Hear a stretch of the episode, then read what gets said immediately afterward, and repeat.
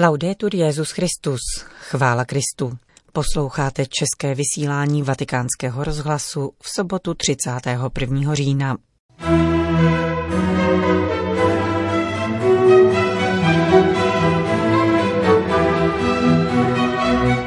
V americkém Hartfordu byl dnes blahořečen otec Michael McGivney, zakladatel Kolumbových rytířů. Terorismus není inteligentní taktika, ale islamisté zjišťují, že funguje, varuje francouzský profesor religionistiky Rémy Brag. To jsou hlavní témata našeho dnešního pořadu. Od mikrofonu přeje příjemný poslech Johana Bronková.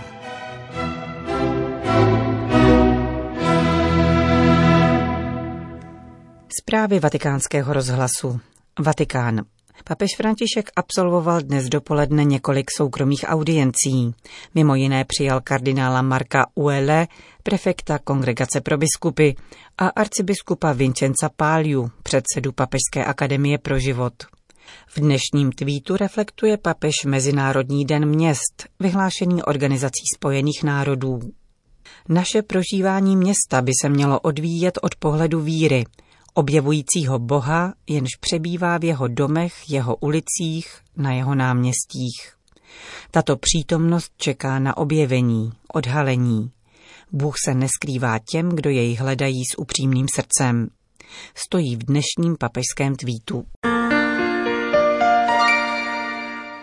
Spojené státy americké katedrále svatého Josefa v Hertfordu, hlavním městě státu Connecticut, dnes Kolumbovi rytíři slavili beatifikaci svého zakladatele, otce Michaela McGivneyho.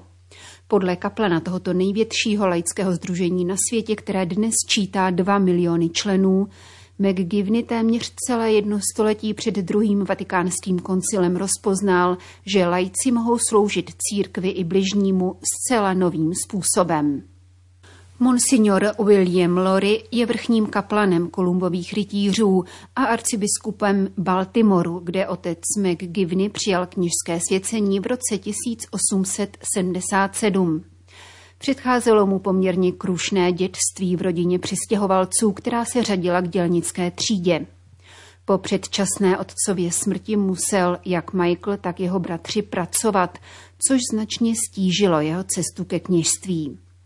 Závěrečné roky své formace nicméně absolvoval v nejstarším severoamerickém semináři Pany Marie v Baltimoru. Poté byl vyslán do farnosti Matky Boží v New Haven, která sice měla moderní kostel, ale také obrovský peněžní dluh a churového faráře. McGivney se tedy prakticky ujal řízení farnosti.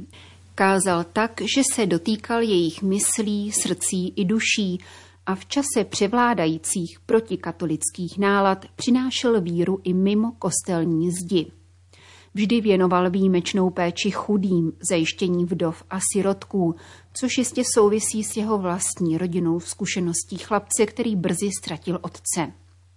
Nikoli náhodou byl tedy silně vnímavý k tomu, co se děje v rodině, když zemře její živitel – z toho důvodu v suterénu Mariánského kostela v Newportu založil bratrskou organizaci kolumbových rytířů, spočívající na principech milosrdné lásky, jednoty a bratrství, která měla manželům a otcům napomáhat v prožívání víry a vzájemné podpoře v této úloze. Zároveň založil pojišťovací společnost, která se ujímala pozůstalých v případě úmrtí hlavy rodiny. Nová organizace se zprvu setkávala s nepochopením a musela překonávat mnohé těžkosti. Ale díky McGivneyově cílevědomosti a též svatosti kněžství se brzy začala šířit i za hranicemi města New Haven. Otec Michael McGivney zemřel v mladém věku 38 let, když působil v obci Thomaston, již se nevyhnula pandemie tzv. ruské chřipky, která na přelomu 80. a 90. let 19. století zabila milion lidí.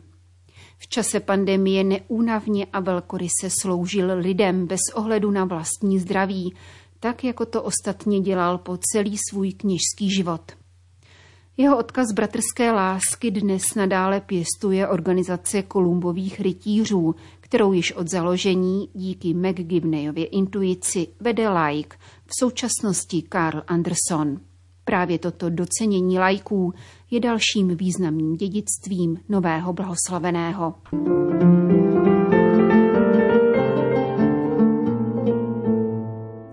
Beatifikace otce Michaela McGivneyho bude velkým poselstvím na obranu života, domnívá se Karl Anderson, představený Kolumbových rytířů.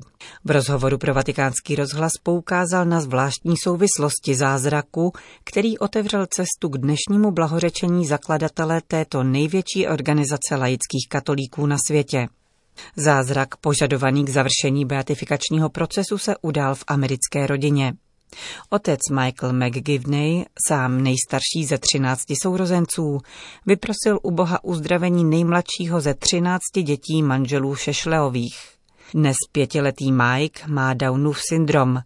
Před jeho narozením však lékaři objevili jiná vážná onemocnění, neslučitelná s životem.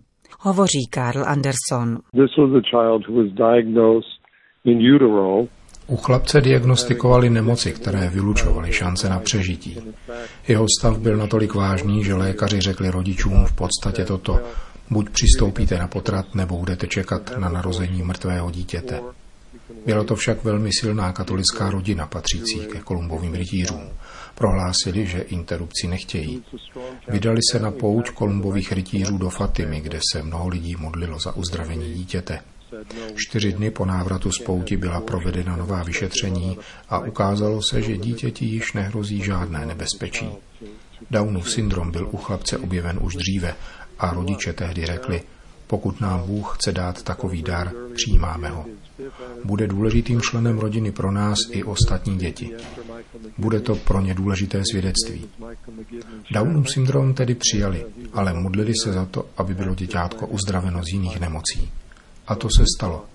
Jejich synek nedávno dovršil pět let. Je to zdravý a dynamický chlapec, který po otci McGivney dostal jméno Michael. Tento příběh je tedy silným poselstvím na podporu života. Ukazuje, jak důležité je přijímat všechny lidi, včetně těch, kteří mají různá postižení. Říká představený Kolumbových rytířů. Druhým stále aktuálním rysem zakladatelovy postavy je podle něho důraz, jaký kladl na vzájemné posilování ve víře. Katoličtí migranti v jeho době, tedy v druhé polovině 19. století, opouštěli víru nebo měli tendenci uzavírat se ve vlastních getech. Otec McGivney chtěl posílit bratrství mezi nimi a proto založil Kolumbovi rytíře. Pokračuje Karl Anderson. We often at this point looking at když dnes pohlížíme na to, co se děje v Americe, snadno zapomeneme, že za života otce McGivneyho byla Amerika misijním územím. Proto měl otec McGivney velmi misijní přístup ke své farnosti. Založil Kolumbovi rytíře, protože ho znepokojovalo, jak často katolíci opouštějí svou víru a přidávají se k různým tajným spolkům, které měly ve Spojených státech často antikatolický nádech. Bolelo ho, že se rodiny rozpadají, když zemře otec a živitel, že děti jsou odkázány k životu v bídě. Otec McGivney si přál, aby jeho farníci a rodiny v jeho farnosti byli ve víře silní. Současná krize ve Spojených státech a mnoha dalších zemích způsobila, že mnoho kostelů zůstalo uzavřených.